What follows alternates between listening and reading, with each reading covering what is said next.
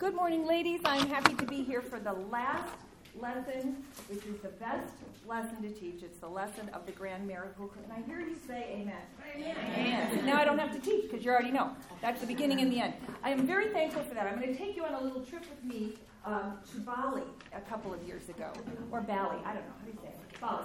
So um, we took a like 19-hour plane ride with a group that we had purchased um, the opportunity to stay at a place in Bali uh, for a week. And it takes almost a full day to get there. It's a long flight. And so we got there in the middle of the night, and when we came out of the airport, this is what we saw.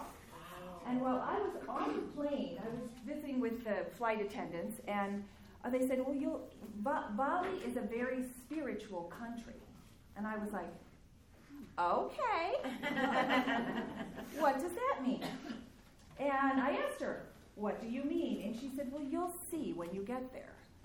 And indeed, the first thing I saw out the doors of the airport were this. And the, before I got out the doors, I saw in every third corner some sort of place to offer worship. Um, a shelf in the corner, a statue in the middle, some of them scary, some of them, all of them uh, purposeful and beautiful. And I was already like super curious about what would happen next. So um, th- we got there at night. We drove through the town. We even went through these dark um, streets. We could see that there were markets set up in the dark, in the middle of the night, at 2 a.m. It's very strange. But needless to say, when you travel all day and it's in the middle of the night when you arrive, you're, you're a little off kilter when you wake up in the morning. So my husband and I got up before sunrise and we sat out on our veranda and watched the sun come up on this which was way prettier than yes. uh, the little markets in the middle of the night. And so we really thought, my goodness, we have arrived. And um, then I began to look around and see what was there. And I don't know if you can see right down the bottom of those trees. Well, here, I'll show you this. So Bali practices a sort of Hinduism that's combined with many, many other influences. Bali is part of Indonesia. Indonesia is mainly Muslim, but they have allowed, the Muslims have allowed this one enclave of Hinduism to exist because they will proclaim, which is very important to the Muslims, that there is one, one true God. And so they say, our gods are all in one. That's how they explain it. But I'll tell you, there's plenty of them. Everywhere we went, there's a statue, there's a monument, there's an offering, and there's a gift. And the thing is, we were watching people move about in the early mornings on the property, thinking surely someone will come and make us coffee anytime. And uh, when that didn't happen, Mike and I, my husband, decided to walk to town and see if we could get a cup of coffee. And we didn't really know anything about town. But we walked down the, um, like the little dirt path, and we saw lots of people going by us in both directions. Children carrying bags that all looked like they contained something sort of solid and heavy, like white you know, jewel bags, uh, grocery bags. And I thought, now what is that that they're all bringing? What, what is that? Is that their lunch? And, you know, I made up all kinds of stories about all the things I was seeing because that's what I do. So I love stories. So in my mind, I'm trying to make it all fit together. And one guy passed us by. They all rode mopeds, and the, and the town is waking up. And there was a, a large pig upside down on a moped. He's holding it feet up. I think it's no longer with us, the pig, but there's a guy in front and a guy in back and a pig in between. And I'm like, oh, what is that now? so we finally get to a place where it looks like a little cafe. And so I ordered some cafe. And they said, oh, no, we can't. It's morning. Which I thought was a joke. no, morning means ritual sacrifice. And every, every threshold of every hut and every house and every doorway and the passageways on the street, you see these beautiful little baskets or something akin to them woven and filled with beautiful flowers that I'm telling you, they, they snow flowers from the trees there. It's just incredible. Um, but all these beautiful, very purposeful gifts and offerings to both the gods and to the ancestors. So when we finally did get some coffee at the cafe. They gave a cup first to the ancestor, which was some sort of um, symbol, and a cup and a cigarette, which I found to be very interesting. And so I made up all new stories. So um, all I can tell you is that when that flight attendant told me that Bali was a very spiritual country, I, I believed her. So almost everywhere you went, you would see things like this wrapped in garments and cloths, and I did begin to study it, and then I got overwhelmed. So here we go. I only know what I saw.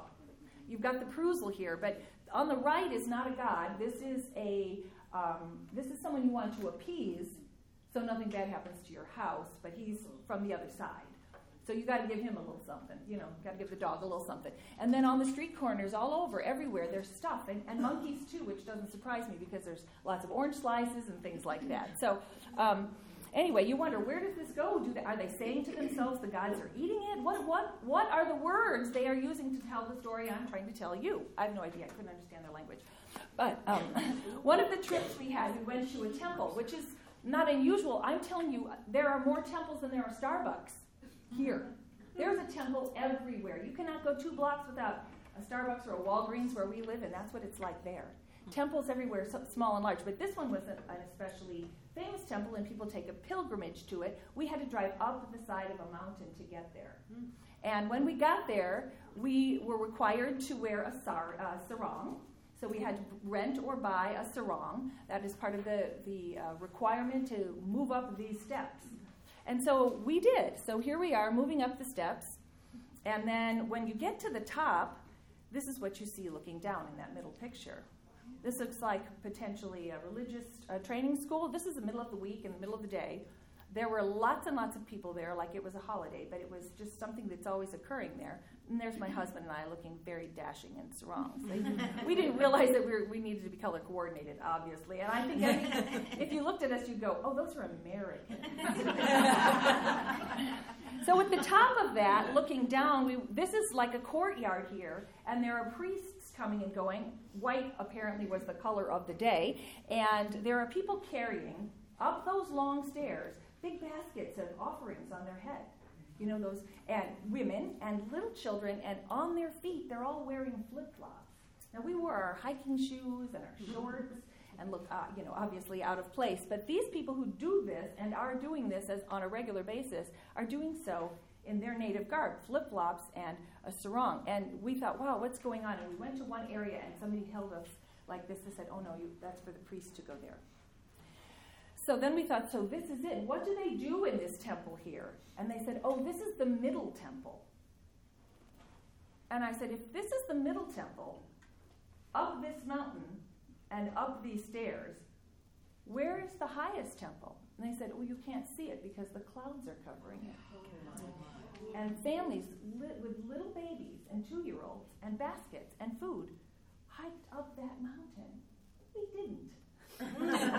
we didn't. But um, amazing. And I thought, wow, in a culture like this, how would Jesus make sense? You've got so many things to keep you busy and to keep you in right alignment with God.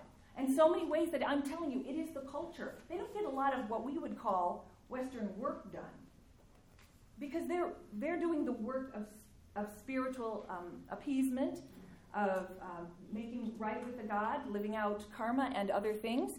So I just thought, I just don't know how, how I would, as a missionary here. Now, mind you, I was not a classic missionary, but I was listening because every one of us are missionaries.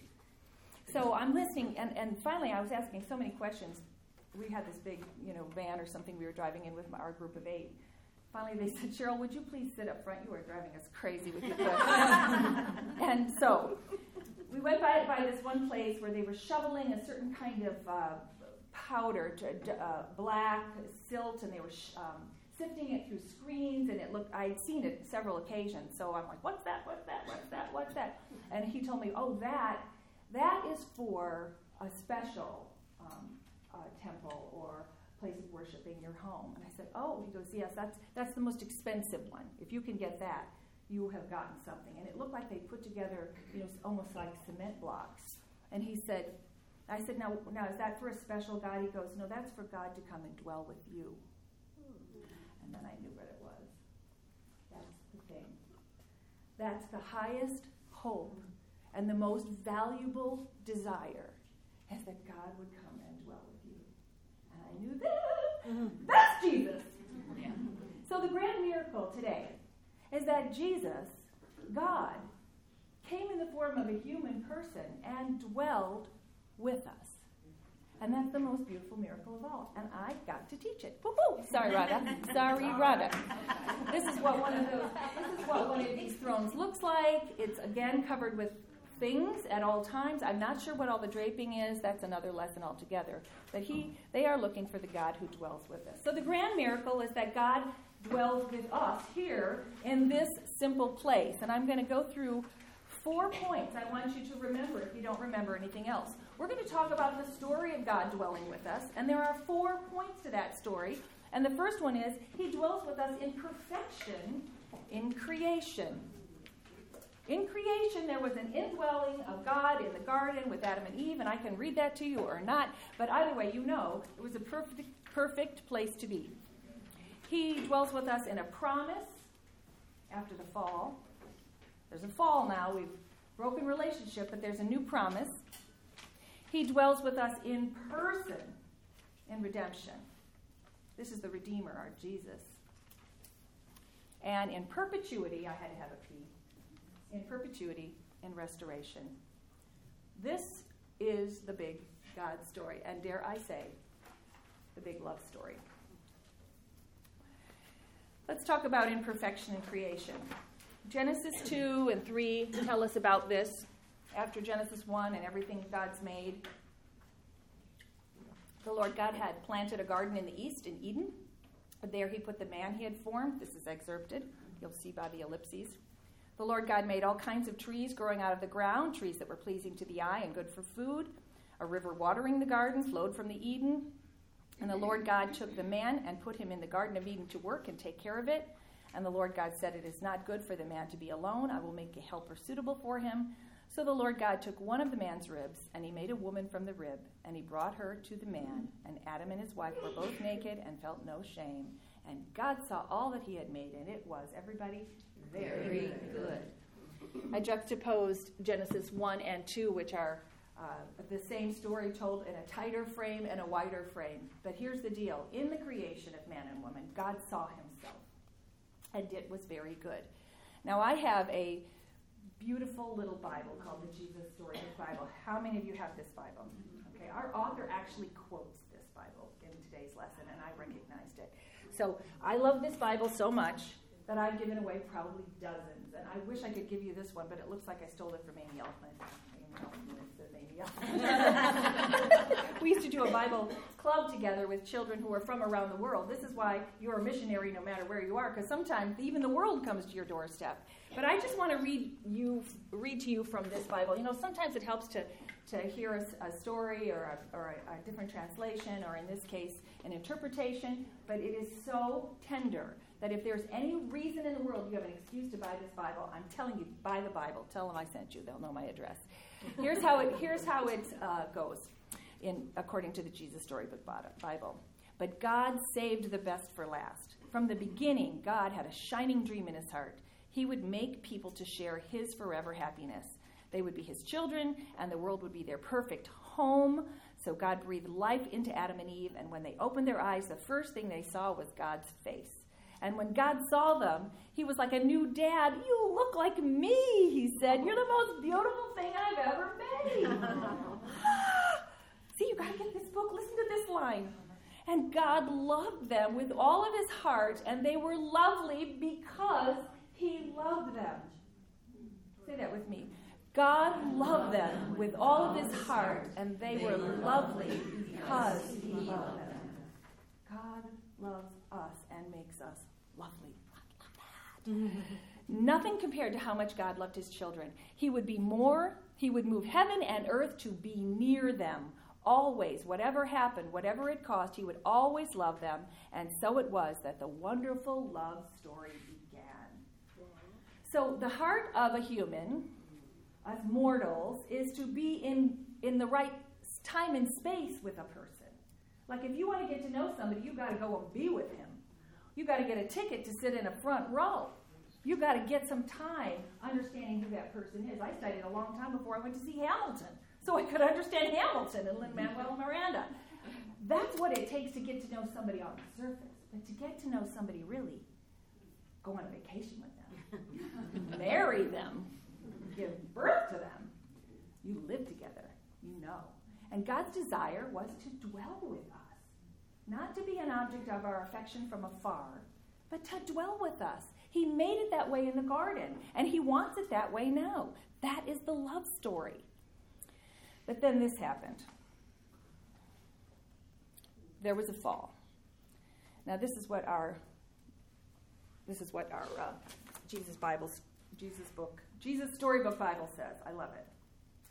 We fell away. The serpent, uh, first I'm going to start with scripture. Now the serpent was more crafty than any of the wild animals, and the Lord God made that the Lord God had made. And he said to the woman, Did you did God really say you must not eat from any tree in the garden? And the woman said to the serpent, We may eat from fruit of the trees in the garden, but God did say, You must not eat from the fruit that is in the middle of the garden, and you must not touch it, or you will die. We all know that's an exaggeration, right? Except there's some truth in there, isn't there? Because even in that exaggeration, you must not touch it, which is not what God said. She knew that there would be a breach between the forever happiness and God and his people. And that breach would be death. And she took some and ate it, and she also gave it to her husband who was with her, and he ate it, and the eyes of both of them were opened, and they realized they were naked. Uh oh, we've done something wrong. Did you ever have your dog embarrassed because they're naked? no. You see, that's how it was. This is the way it was. We were so at ease in our skin, there was nothing to be embarrassed about. God made us to live in complete ease. He didn't make us to fuss over what we were going to wear on the way to Bible study today. But that was part of the obvious difference now that our eyes were open and we could discern good and evil. And because of that, we could be dangerous. Because when you can discern evil, you might choose it. Oh, I wish that wasn't so true. Then the man and the wife heard the sound of the Lord God as he was walking in the garden in the cool of the day, and they hid from the Lord among the trees of the garden. But the Lord called to the man, Where are you? Of course, he knew.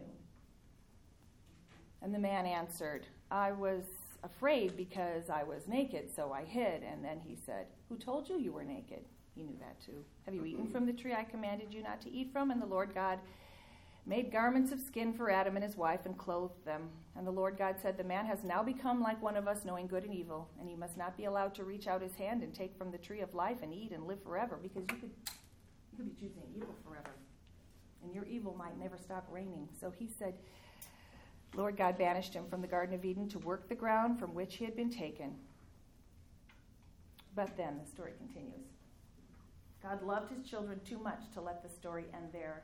And even though he knew he would suffer, God had a plan, a magnificent dream. One day he would get his children back. One day he would make the world their perfect home again. And one day he would wipe away every tear from their eyes. You see, no matter what, in spite of everything, God would love his children with a never stopping, never giving up, unbreaking, always and forever love.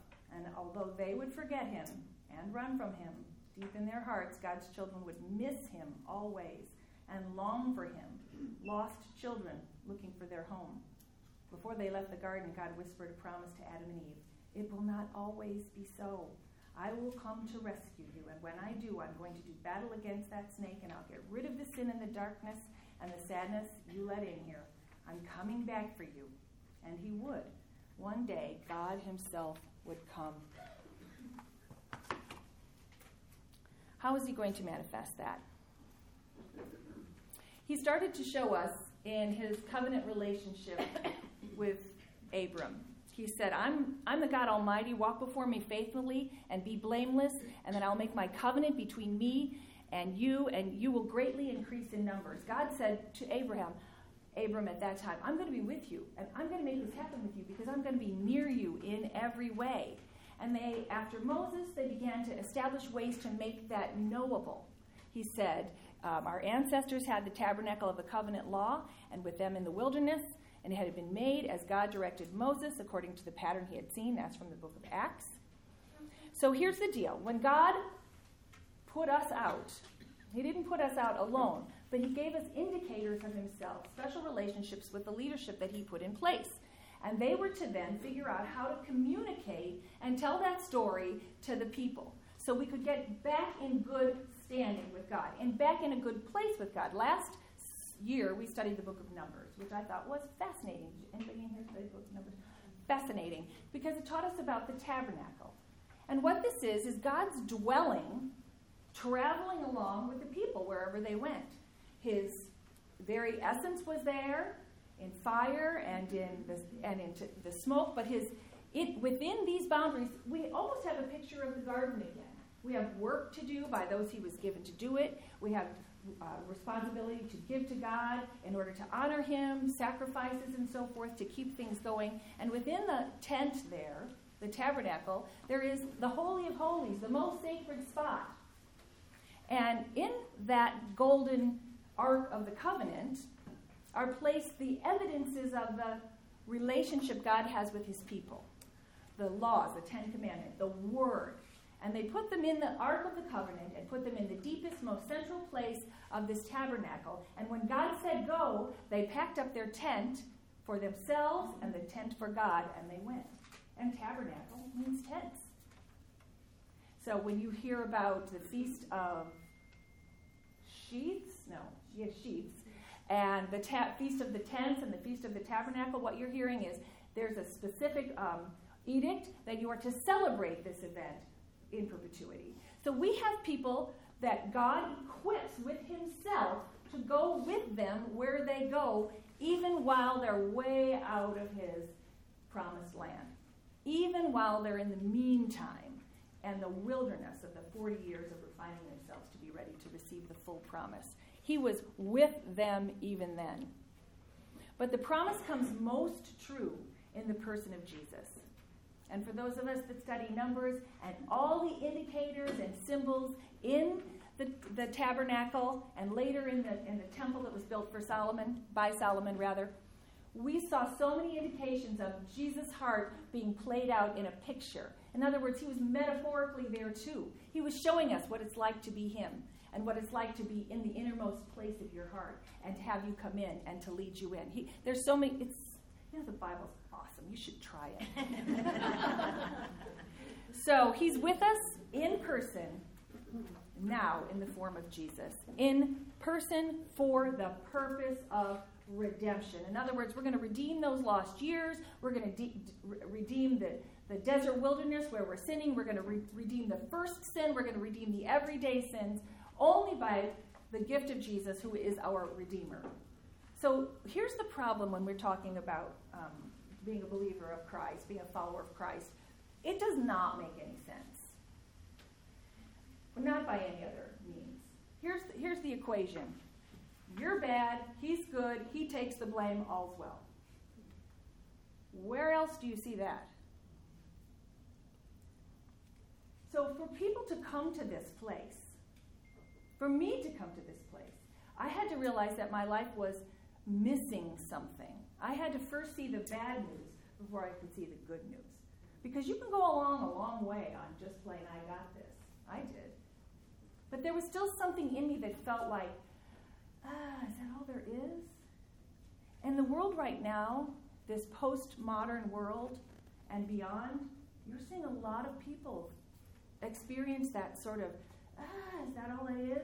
And take their lives, especially young men.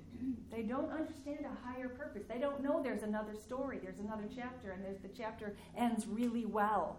Spoiler alert, we win. but the deal is, in the meantime, without a hope, there's despondency. There's a sense of nihilism, that a term that's used a lot these days, which means nothing has any real meaning. We saw that in Solomon's words, or at least in Ecclesiastes. Meaningless, meaningless, everything is meaningless.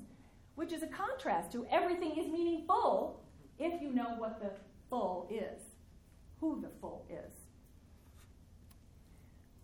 The Word became flesh and dwelled among us. We have seen his glory, the glory of the one and only Son who came from the Father, full of grace and truth. These are the, books, these are the words of John. God is making his home with us. Not in a temple far away, not in a place we have to go to, but the home is where the heart is. So, this is the tabernacle for us to keep the love of Jesus in front of us and alive. And he does that by virtue of the Holy Spirit. But he doesn't push his way in. See, here's the deal he's not going to knock down the door, but he is going to knock on it. And he's going to keep knocking. It's going to be like that persistent widow. He's going to knock.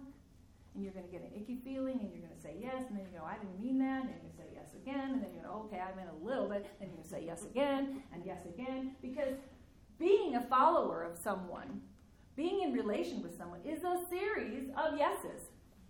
I say yes to try. I say yes to stay. I say yes to stay through the hard times. I yes to stay through t- till the end. It's a series of yeses. It's a new kind of covenant of the heart.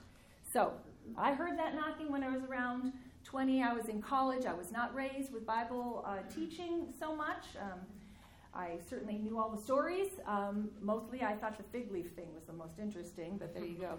Um, uh, just being honest there. Um, and then I came to church because they had donuts. and then I came to church because a certain boy named Bob was there. But per, through it all, and I got interested in what the pages of my Bible felt like, like they had them in the pew. I was like, oh, just, this is different than anything else. And my ears began to be more open, and my heart began to be more receptive, and my eyes began to see more evidence that there was something bigger than what I could see and what I could manage for myself. And even the small successes that I had started to feel kind of hollow. And then one day someone said to me, Do you know Jesus as your Lord and Savior? And I had no idea what they meant. They stayed with me until I did. And so I do. It's a good story. Let me tell you. So Jesus knows we're going to need lots of stories. Because this is a simple but not easy concept. You understand what I mean there? Simple concept, like I told you before. You know, we're bad, he's good, he takes the blame, we win. How is that normal? How is that easy? How do I integrate that? How do I get that? How do I tell other people to get that? Why should we build a whole culture around it? Not easy. So he tells us lots of stories. This is why I'm telling you stories. This one from the Jesus Storybook Bible. Jesus said, Coming home to God is as wonderful as finding a treasure. You might have to dig before you find it. You might have to look before you see it. You might even have to give up everything you have to get it. But being where God is, being in His kingdom, that's more important than anything else in all the world. It's worth anything you have to give up, Jesus told them, because God is the real treasure. See, we want to be where He is, and we want Him to be where we are, because He is the treasure. I love this Bible. I saw something on TV the other day, and I, you know, once your heart is open to what God is doing, you start to see evidences of it all around. So I'm watching a news format show last week, and they had a story about a guy named um. What's his name? Let me look here. Airman class, Airman First Class William Pitsenbarger. Pitsenbarger. There's a group of veterans that are seeking to get him honored for something he did during the war. They were in a battle. Uh, Charlie Company was obliterated, 80% slaughtered. And out of the air comes this helicopter. And they're dropping down this particular medic, William Pitsenbarger, because there's a lot of need for him. Nearly everyone is dead and dying. And they said to him, Why are you coming here for us? And he said this I love this. I'm here oh. because you are. Look, there's Jesus again. No greater love hath a man like than this, than he laid down his life for his friends. And not just once or twice. William Pitsenbarger did it. He saved 60 men. And they had an honorary event for him, and the room was packed with thousands because of the offspring of the 60 he saved. I, I, I will pursue you. It is my desire that not one would be lost. That's what he thought, and that's what Jesus thinks. So he'll just keep knocking. And he'll send a helicopter if he needs to. And we have to just take his hand. It's very, very significant for me to see that because there are, there are stories of Jesus everywhere. And you don't have to be a religious person to recognize something amazing happened there. So, in perpetuity, in restoration, we, he will dwell with us. These are the promises. So many promises. I'll go and prepare a place for you. I'm the way, the truth, and the life. I'm going to pave the way for you. I have to leave so my spirit can come and dwell in you. You will do greater things than this because my spirit will be in each one of you. He goes so that we too may live forever. book of Revelation is full of, you know, pictures of heaven and, and all of its beauty. And um, here's one.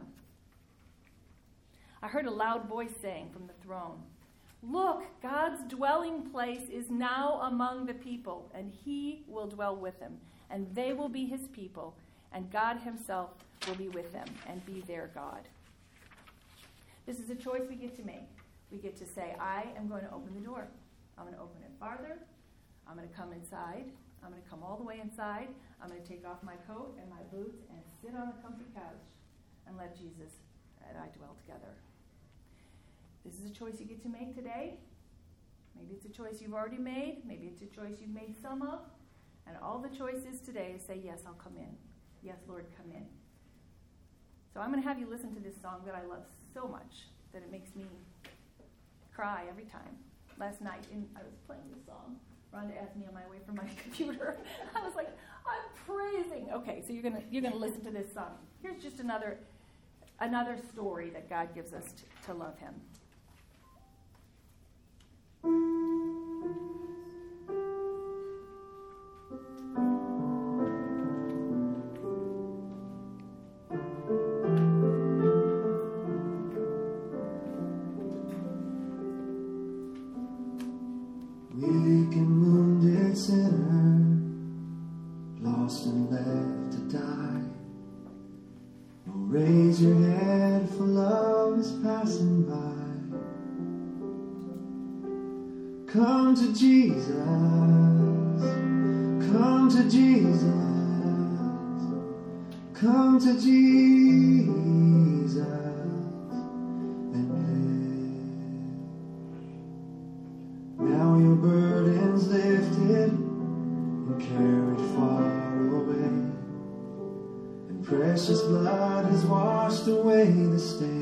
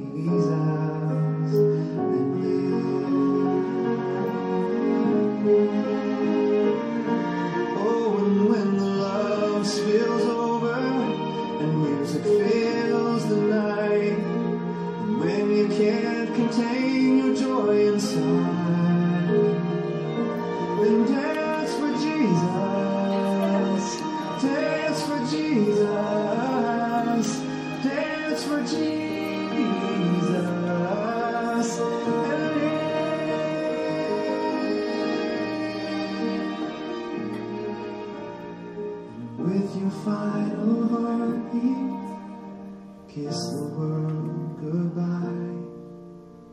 and go in peace and laugh on glory's side. And fly.